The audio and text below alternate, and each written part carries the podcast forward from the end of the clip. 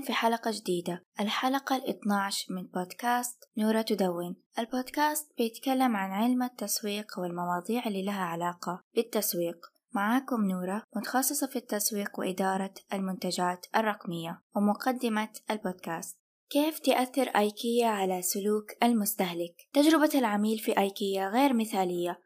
فمثلا المشي في المتجر اللي زي المتاهة الكبيرة بيخلي العملاء يحسوا بالتعب والوقت الطويل اللي بيوقفوا في الصف للدفع وتركيب الأثاث بنفسهم شي صعب.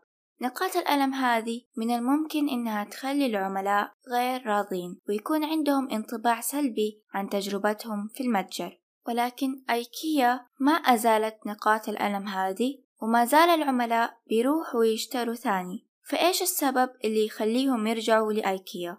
بتخفف أيكيا من نقاط الألم بدل من إزالتها عن طريق مبدأ ذروة النهاية أو البيك إند رول وهو مبدأ نفسي ينص على إننا بنتذكر التجارب اللي مررنا فيها سواء كانت إيجابية أو سلبية بناء على اللي شعرناه في أشد اللحظات حدة واللحظات الأخيرة من التجربة وبيتم استخدام هذا المبدأ في استراتيجية تجربة العميل في أيكيا لترك انطباع إيجابي حتى يرجع ويشتري مرة ثانية.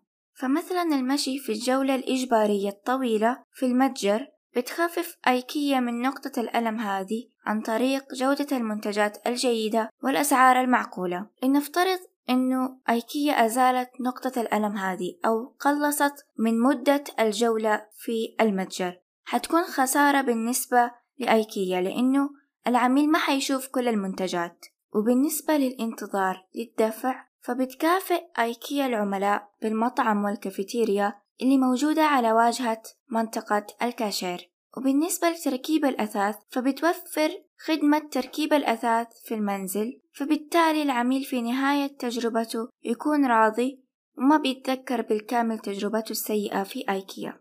ويتذكر بس الأشياء الإيجابية اللي خففت من نقاط الألم. وبما إنه كل شي صار أونلاين فممكن انتظار العميل للدفع بيتخفف عن طريق الطلب أونلاين ليش في كل مرة بتشتري شي ما كنت مخطط له؟ هذا لأن تصميم المحل نفسه ممكن يأثر على سلوكك. ففي القرن العشرين المهندس المعماري فيكتور غروين استخدم الإضاءة والمساحة على واجهة نافذة إحدى المتاجر لعرض المنتجات بحيث تصميم الواجهة يساعد في جذب الناس اللي بيمشوا من جنبه ويصيروا عملاء للمتجر.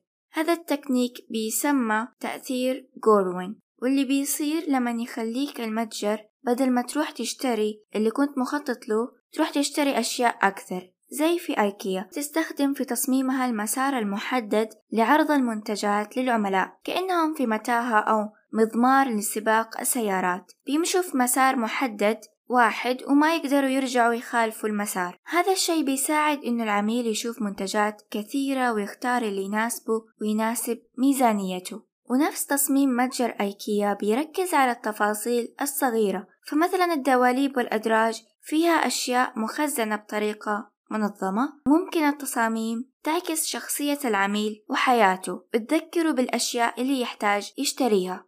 وبتسمح أيكيا للعملاء إنهم يمسكوا المنتجات ويجربوها. وحسب علم النفس إنه كل ما زادت مدة مسك العميل للمنتج لأكثر من 30 ثانية كل ما زادت فرصة شرائه للمنتج. وممكن يكون تركيب الأثاث شيء صعب ونقطة ألم للعملاء إلا إنهم بيحسوا بإنهم أنجزوا وأبدعوا لما يركبوا الأثاث بنفسهم وبيعطي قيمة أكبر للمنتج وهذا ما يسمى بتأثير أيكيا. إيش رأيكم في الحلقة؟ لا تنسوا تعملوا لايك واشتراك بالقناة. شكرا لكم.